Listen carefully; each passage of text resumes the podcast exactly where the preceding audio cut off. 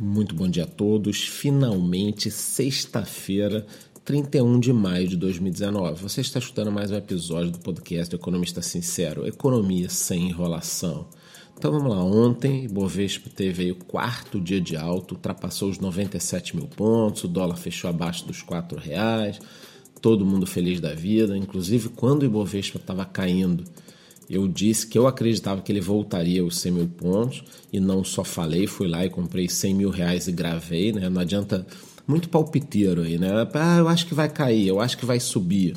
E a pessoa não toma nenhuma posição. Então, acho que para você poder falar, é, provar que você acredita, você tem que tomar alguma atitude. Essa é a história da pele em risco, né? E eu gosto muito desse estilo, né? Mas vamos lá, nós tivemos também notícias negativas, né? O PIB brasileiro recuou 0,2% no primeiro trimestre em relação ao último trimestre do ano passado, tá? Em comparação com o primeiro trimestre de 2018, houve um crescimento de 0,5%, mas as perspectivas para esse ano já estão sendo reduzidas, o clima não está muito bom, o CIT reduziu a previsão do crescimento do Brasil de 1,4 para 0,9. 0,9 é muito pouco, gente. Cresceu 1%, um país que caiu, já caiu 10% a economia brasileira, uma queda de um país em guerra, entendeu? Isso é um absurdo. E quando eu digo 10%, vai ter gente falando, não, não caiu tudo isso. E eu afirmo, caiu e caiu mais do que 10%. Na realidade, se a gente colocar o potencial que o Brasil vem perdendo nos últimos anos, a economia brasileira perdeu aí um PIB potencial de uns 20%. É só você olhar para a Índia, que cresce 6, 7, 8% todo ano. Quer dizer, enquanto Índia e China cresciam 6, 7, o Brasil caía 3, 4. Então, assim, é, é, eu vou até aumentar, tá? Eu vou falar que nós tivemos uma perda nos últimos 10 anos potencial aí de pelo menos 30% do PIB. Isso significa que se nós estivéssemos crescendo toda a população estaria empregada e nós estaríamos passando o problema que os Estados Unidos está passando, tá? Então, ontem também saiu o PIB americano. Nós caímos 0,2 e os Estados Unidos simplesmente está com uma alta de 3,1% no PIB deles. É isso aí, a alta vem muito acima do esperado anualizando isso vai dar até mais. Agora, o que você precisa saber é que a economia americana está bombando. Eu disse aqui semana passada no podcast, né, que muitas redes de fast food americanas estão pagando o salário das pessoas no dia que elas trabalham. Porque senão elas estão procurando outros empregos. Você está no pleno emprego. E aí tem aquela questão, né? Todo mundo empregado, a economia bombando. É, não existe nada mais digno para o cidadão do que ter o seu emprego, poder levar comida para casa, cuidar da sua família. A pior coisa que tem é o que está acontecendo no Brasil. 15 a 20 milhões de pessoas desempregadas. Eu não digo só de economia, não. Estou dizendo ser humano. Ser humano, eu já fiquei desempregado, não tenho nenhuma vergonha de falar isso. Né? E é uma situação horrível. Agora imagina o cara desempregado, dois filhos.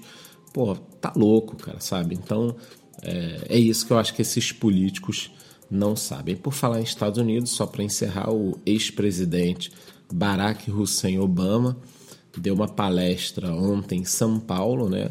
E disse que os brasileiros deveriam ficar felizes por pagar impostos. Gente, esse cara, pelo amor de Deus, né?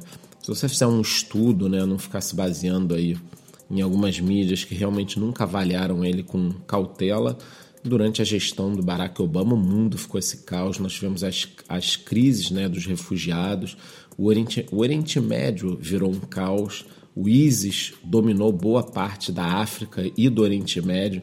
Então, assim, realmente foi um presidente muito fraco, muito ruim, não só para os Estados Unidos, como para o mundo inteiro, porque é um cara muito fraco, né? À frente dos Estados Unidos, acaba sendo péssimo para o mundo inteiro. O Irã botou as asinhas de fora, a Coreia do Norte tá aí com a bomba nuclear graças ao Obama. Então, assim, é, é um cara vergonhoso, não devia nem vir falar aqui, sinceramente. Falando agora um pouquinho mais especificamente de economia, o governo brasileiro estuda liberar dinheiro do FGTS, inclusive de contas ativas. Eu acho que nesse momento da economia, meu amigo, você tem que usar de todos os artifícios. É o que um ex-chefe meu falava. Se você vai decolar um avião, use a pista toda, né? Então, o governo tem que usar de todos os artifícios que ele puder, desde que não cague mais economia para isso. Também tivemos a notícia que a BRF e a Marfrig estão negociando uma fusão. Para quem não sabe, BRF é a Sadia Perdigão. Então estaríamos juntando Sadia Perdigão Marfrig mais algumas marcas que eles possuem essa empresa seria a quarta maior empresa do setor no mundo, tá? 85% ficaria com a BRF, 15% com a Marfrig. Isso óbvio vai gerar muita economia, tem muitas sinergias.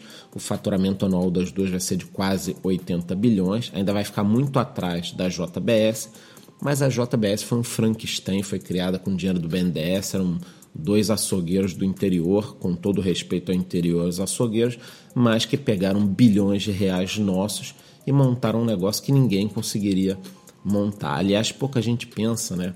Para montar a JBS, né, do jeito que, que ela foi montada, é, muitos açougues, muitos pequenos produtores, muita gente assim quebrou, né? Porque você vai montando uma empresa com dinheiro do governo, quase de graça, é, desse tamanho, você vai quebrando todos os concorrentes. Né? A Heineken também anunciou investimentos da ordem de 550 milhões de reais em São Paulo ainda em 2019 para a modernização da fábrica.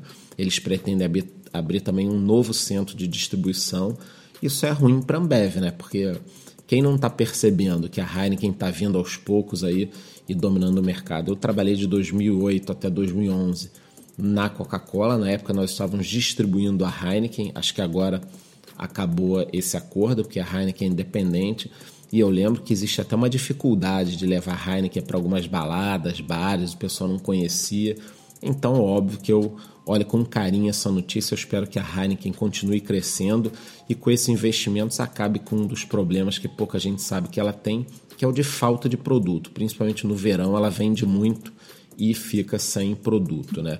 E por último, aqui sobre o mercado, as ações da Via Varejo subiram mais de 5% ontem foi informado que a Starboard e a Apollo tinham interesse em adquirir um pedaço da Via Varejo para juntar com a máquina de vendas, só que logo depois o RI da Via Varejo já avisou que não existe no momento tratativas para isso.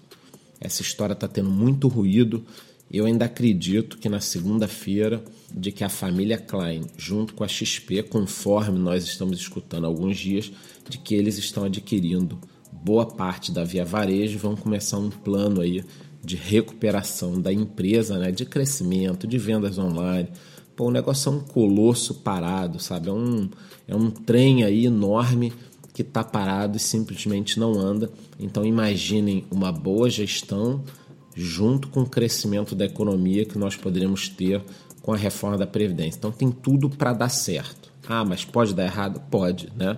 Mas tem tudo para dar certo. No final de semana também nós estaremos de olho aqui no mercado de criptomoedas. O Bitcoin que ultrapassou os 9 mil dólares agora cedeu um pouquinho, está ali na faixa dos 8.300 dólares mas não demonstra nenhuma fraqueza de que ele vá voltar de novo para os 4, 5 mil dólares no momento. Então estamos de olho. Qualquer coisa, eu passo mais informações para vocês, tanto no meu Instagram ou no Telegram. Tá? Se você quer informação em primeira mão, vai lá para o nosso Telegram.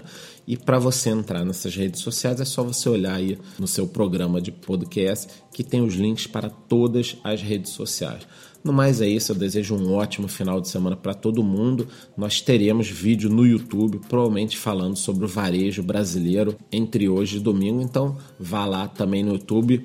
Um beijão para todo mundo, um ótimo final de semana. Vai curtir a sua família, deixa esse mercado econômico que só tem maluco. Muito bom dia.